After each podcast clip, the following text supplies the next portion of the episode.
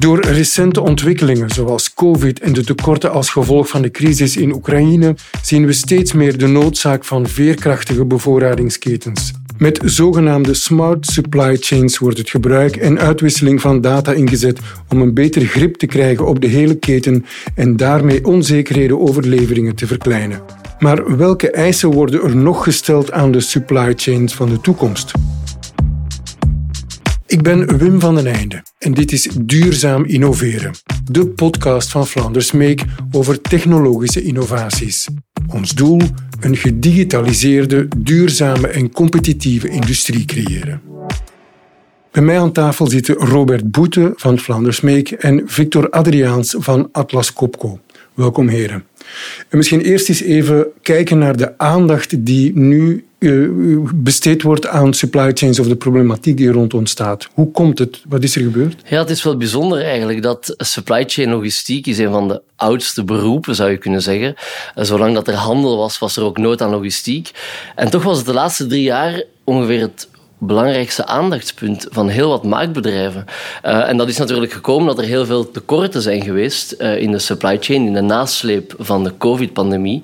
Ja, en dan kan je zo'n slimme fabriek hebben als je wil, als je supply chain stokt, als je logistieke keten stokt, omdat er geen onderdelen zijn, ja, dan kan je niet beginnen denken aan, uh, aan te produceren. Ja. Victor, jij staat in de praktijk. Hebben jullie dat gemerkt? Ik denk dat de laatste vier jaar of drie jaar toch de meest hectische zijn van de voorbije jaren. Dat loopt van uh, problemen door Oekraïne, uh, wat eigenlijk een belangrijke hub was voor de gietindustrie, gaande naar uh, het Suez-probleem, waar het schip zorgde voor een congestie in de supply chains komende van China. Energieprijzen die, dus, die de pan swingen, waar dan moet beslissen van oké, blijven we verder produceren, ja of nee. Uh, Trump niet aan de macht is geweest in Amerika en misschien terug aan de macht komt um, binnenkort. En dan uh, heel de geopolitiek die meer en meer op de agenda komt uh, met China, die ook problemen kan veroorzaken in de toekomst. Ja. Dus men is een beetje geschrokken eigenlijk. Ja, er is geschrokken. Eigenlijk wat er gebeurd is de laatste drie jaar is haast ongezien. Het evenwicht tussen de vraag en het aanbod is volledig verstoord. Um, en als we kijken hoe dat eigenlijk ontstaan is, um, uh, dan helpt ons te begrijpen waarom die tekorten zo groot zijn geweest. En eigenlijk is het ontstaan nog, nog voordat heel de pandemie hier is losgebroken. Toen er in januari 2020 uh, voor de eerste keer sprake was van een covid-virus in China, begonnen heel veel bedrijven hier in het Westen zenuwachtig te worden. Want de fabriek van de wereld in Azië, die dreigde stil te vallen. En heel veel bedrijven hebben toen in tempore non suspecto, proberen nog zoveel mogelijk te bestellen uit China, omdat ze schrik hadden dat de fabrieken in China zouden stilvallen. Nu, wat is er gebeurd? Een aantal weken later, in maart ongeveer, eh, zijn wij in een lockdown gegaan. Waardoor dat heel het consumenten, heel het producentenvertrouwen volledig zoek was. Maar al die bedrijven hadden bestellingen geplaatst, waardoor dat de bedrijven plots ervaren werden door stijgende, toenemende voorraden. En dat heeft een hele tijd geduurd in het jaar 2020. Uh, en wat hebben bedrijven willen doen? Uiteraard, zij zaten met die, die voorraad die, uh, die omhoog ging. Zij zaten met een verkoop die stokte door de pandemie. en zeer veel onzekerheid wat er zou gebeuren. Dus al die bedrijven hebben collectief hun bijbestellingen tijdens die eerste maanden van de pandemie stopgezet. Nu, dat heeft een tijdje geduurd tot het einde van het jaar. En plots was er een vaccin, toen was er euforie. Alle bedrijven dachten, de onzekerheid is weg, we gaan terug verkopen. Maar op dat moment zaten bedrijven zonder voorraad. Dus al de bedrijven hebben opnieuw collectief gigantische bestellingen geplaatst om de toenemende vraag terug te kunnen voldoen, om hun voorraden terug bij te vullen. Maar door die grote bestellingen is er zeer veel druk ontstaan op opnieuw de fabriek van de wereld. Uh, en die druk konden zij niet aan, omdat het niet één bedrijf was, omdat alle bedrijven in alle sectoren hebben op hetzelfde moment die bestellingen uh, toegenomen. Ja, en dan zijn de eerste tekorten ontstaan. En u weet hoe bedrijven reageren als er tekorten zijn. Als zij denken dat er maar de helft geleverd wordt, gaan zij dubbel zoveel bestellen.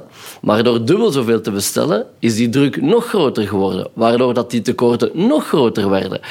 Dus het, het tekortprobleem um, ging verder dan één bedrijf, ging verder dan één sector.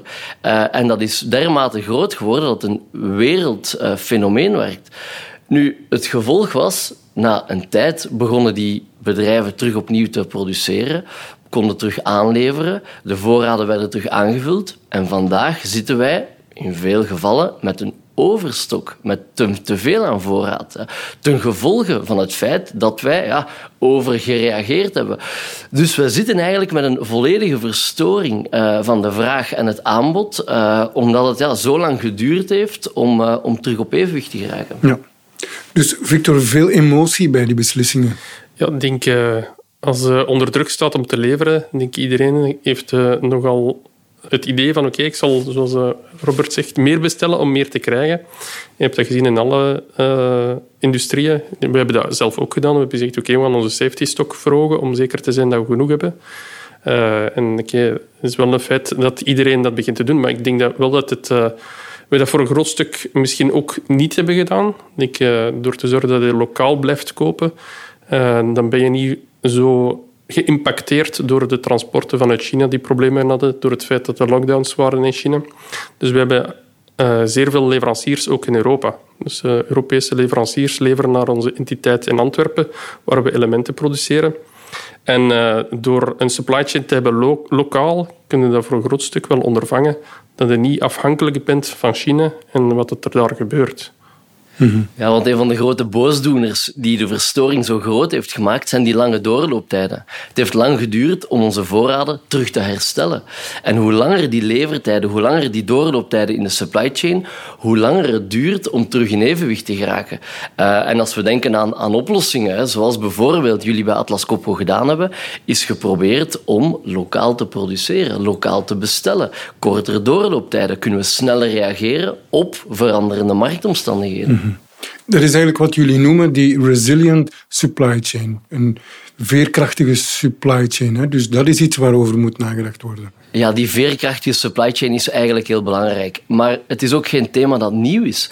Een aantal jaar geleden zaten we met overstromingen in Thailand, zaten we met aardbevingen in Japan, zaten we met natuurfenomenen die er ook soms voor zorgden dat er mogelijk een verstoring was in de logistieke keten.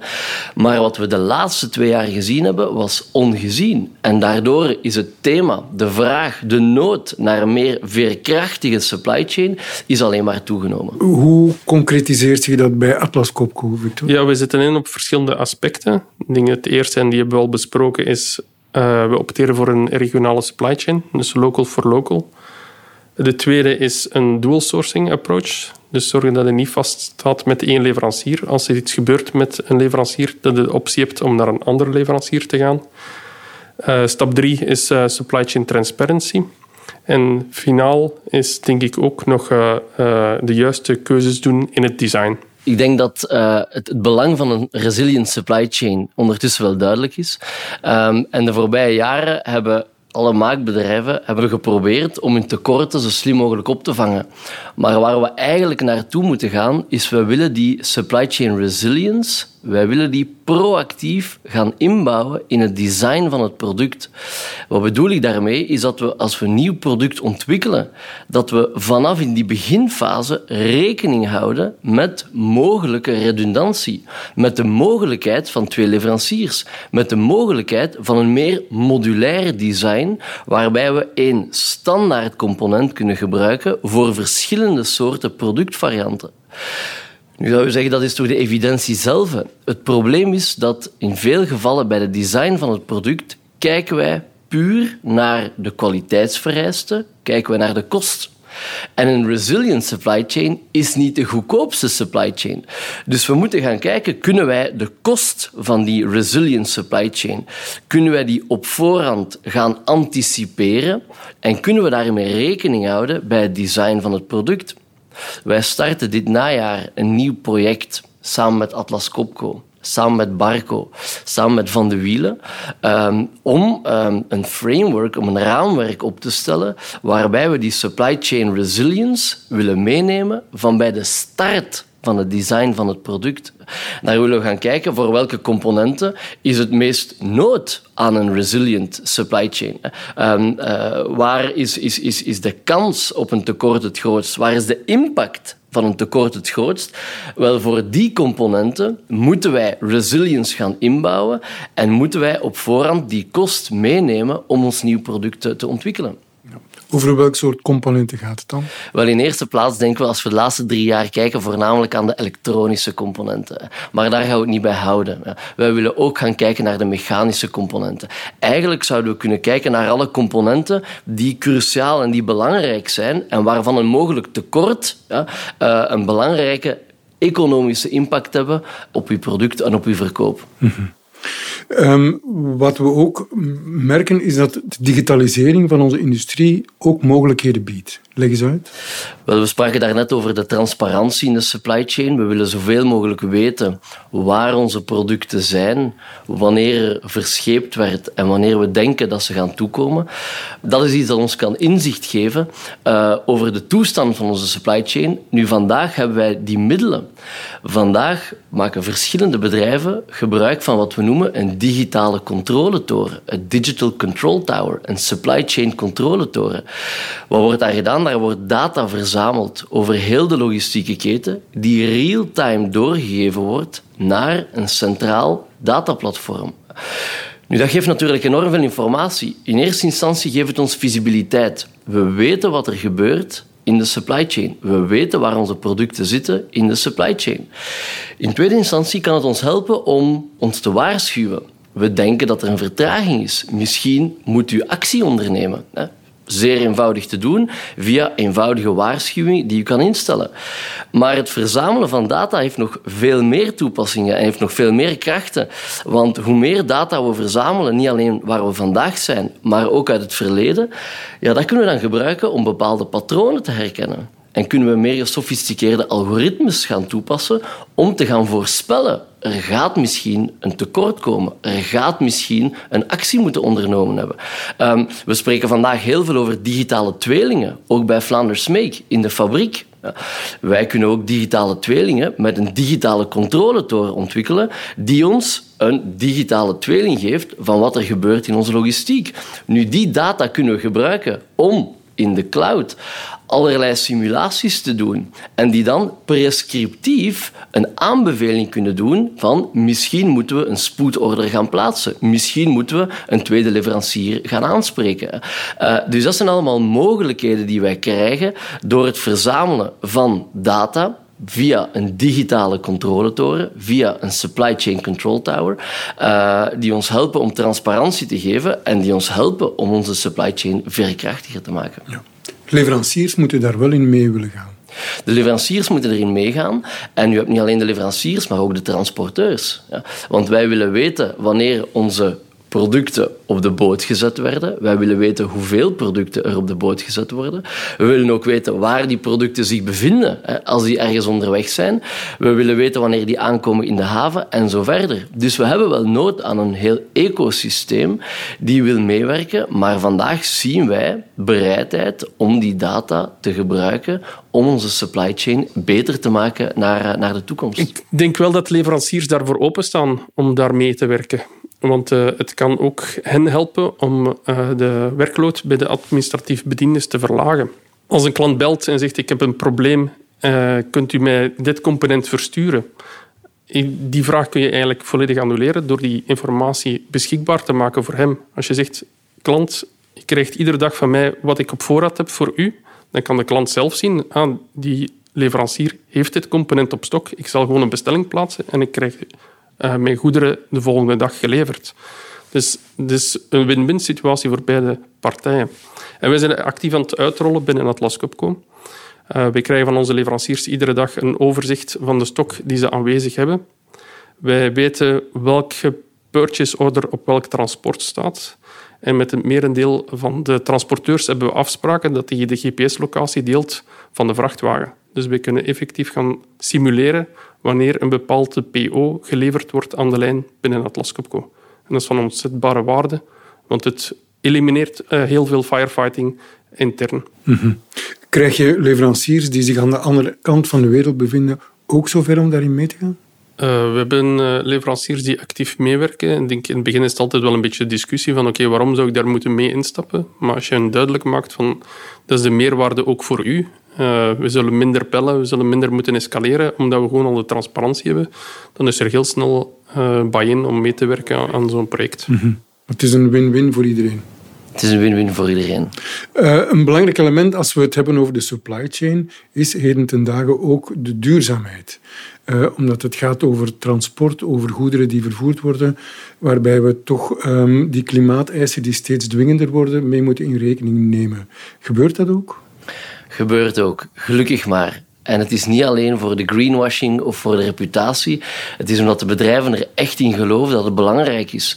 Wij moeten vandaag niet alleen een veerkrachtige supply chain hebben, niet alleen een slimme supply chain die gebruik maakt van die data, maar wij moeten ook een duurzame supply chain hebben die aandacht heeft voor het klimaat, die aandacht heeft voor de werk omstandigheden van onze leveranciers. Uh, en dat is de verantwoordelijkheid van ons als maakindustrie in Vlaanderen dat we daar voldoende rekening mee houden. Mm -hmm.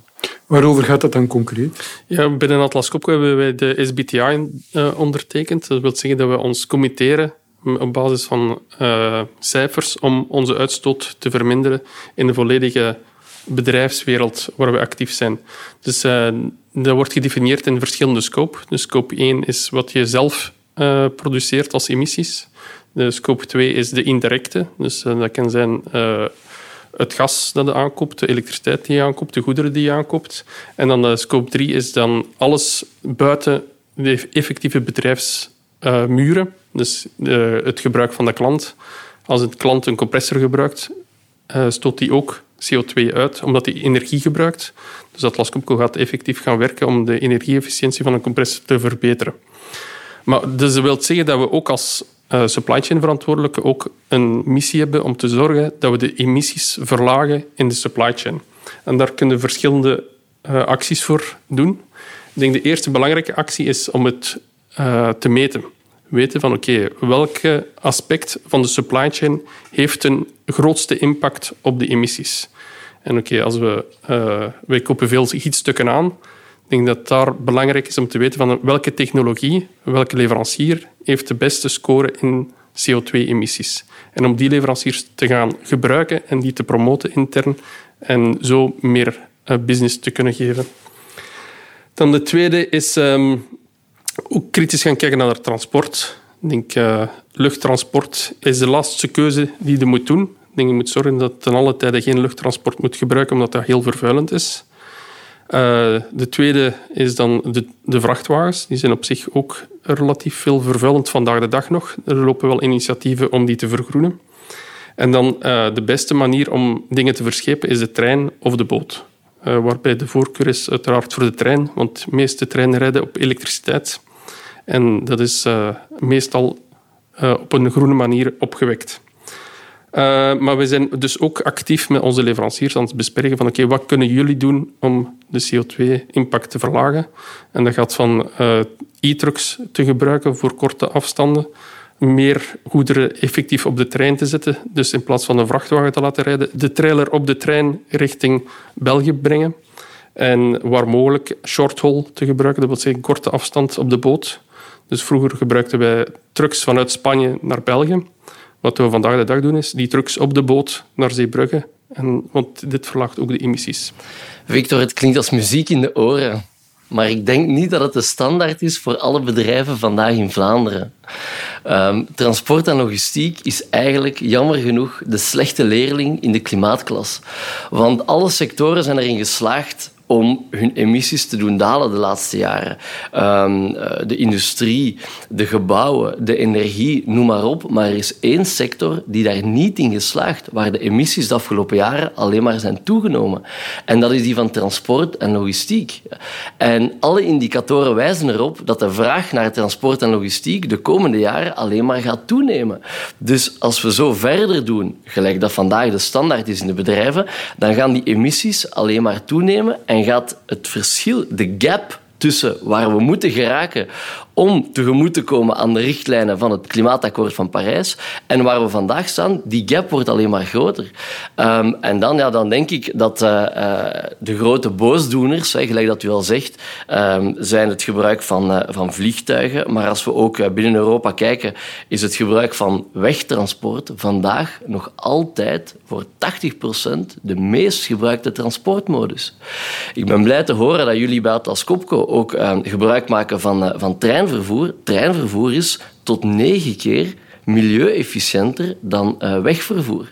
Um, dus dat zijn wel zaken waar we naar moeten kijken uh, om, onze, om onze logistiek beter te organiseren. Mm -hmm. En dat is niet het enige. Hè. Als je kijkt naar het wegtransport, zijn er enorme inefficiënties. Vandaag rijdt één op de vier vrachtwagens die wij zien, die rijdt leeg rond. Die gaat vol naar de bestemming, die komt leeg terug. En van alle vrachtwagens die niet leeg rondrijden, is er nog een vrije capaciteit die kan benut worden van 30, 40 procent. Um, ja, en dat biedt toch wel een aantal opportuniteiten een aantal mogelijkheden om onze logistiek op een duurzamere manier te organiseren. Uh, en dat is wel de richting waar we naartoe gaan, is ja, die duurzame logistiek, die duurzame supply chain. Daar moeten we toch in de toekomst uh, ook aandacht voor hebben. Die automatisering van de supply chain, dus de smart supply chain, hoe ver gaat dat? Gaan we zover dat dat, dat volledig geautomatiseerd wordt? Wel, ik mag graag een onderscheid tussen een slimme supply chain en een geautomatiseerde supply chain. Een slimme supply chain maakt gebruik van data, maakt gebruik van slimme algoritmes die je kunnen ondersteunen om betere beslissingen te nemen. Of die beslissingen effectief autonoom genomen moeten worden, dat de supply chain autonoom gestuurd moet worden, dat gaat nog een stap verder. Ik denk dat we daar vandaag nog niet klaar voor zijn. En dat is niet alleen omdat die algoritmes niet altijd accuraat genoeg zijn om autonoom beslissingen te nemen. Uh, maar uh, dat is ook omdat bijvoorbeeld die algoritmes die we vandaag trainen, die worden vandaag getraind op historische data. Maar het verleden, de laatste drie jaar, hebben ons geleerd dat hoeveel data we uit het verleden ook hadden, wat we gezien hebben, was onvoorspelbaar. Dus hoe slim dat we die algoritmes ook maken, er zijn nog altijd zaken die vandaag voorkomen die onvoorspelbaar zijn. En dat lijkt me gevaarlijk om nu volledig autonoom gestuurd te worden. Ik ben een voorstander van slimme algoritmes. Ik ben een voorstander van de smart supply chain die ons mensen kan ondersteunen om betere beslissingen te nemen. Mm -hmm. Maar het blijft een menselijke beslissing, Victor. Ja, het supply chain blijft een menselijke beslissing. Ik ben het eens dat de algoritmes op basis van historische gegevens verlopen. En om een voorbeeld te geven, iedereen heeft de lockdown meegemaakt. En ik weet nog heel goed, ik stond naast het bureau van mijn planner, die verantwoordelijk was voor de gieterijen in Italië. En de lockdown in Italië was nog niet gestart. Eh, ik zag van alle leveranciers in China gaan dicht. De eerste cases begonnen in Italië. En mijn intuïtie zei van, ik veronderstel dat er hier ook iets gaat gebeuren in Europa. Iedereen zei, nee, nee, nee, dat gaat niet gebeuren. We blijven alles doordraaien. En ik heb toen puur op intuïtie beslist van, oké, laten we transporten inzetten vanuit Italië naar Antwerpen om de fabriek draaiend te houden. En achteraf gezien was dat een goede beslissing. Onze fabriek is blijven kunnen doordraaien, omdat we de componenten vroeger hadden besteld dan iedereen anders. De congestie van de vrachtwagens was nog niet aan de gang. Wij waren een van de eerste om alles in te zetten naar, naar Antwerpen. Dus een algoritme met gut feeling, dat bestaat nog niet? Dat bestaat ook niet, maar misschien, misschien hoeft het ook nog niet te bestaan. Ik denk als we al kunnen investeren in data, als we kunnen investeren in zichtbaarheid, als we kunnen investeren in slimme algoritmes, dat we al een heel eind ver zijn. Mm -hmm. Atlas Copco is hier voorloper, neem ik aan, in Vlaanderen. Hoeveel van onze maakindustrie in Vlaanderen heeft hier nog een weg te gaan? Heb je daar een idee van? Ik kan daar moeilijk een getal op plakken wie dat ermee bezig is en wie niet. Um, Ik denk dat er meer bedrijven dan enkel Atlas Copco uh, daarmee bezig zijn. Maar ik denk dat er wel een heel grote groep van KMO's in de maakindustrie vandaag daar nog niet voldoende mee bezig is.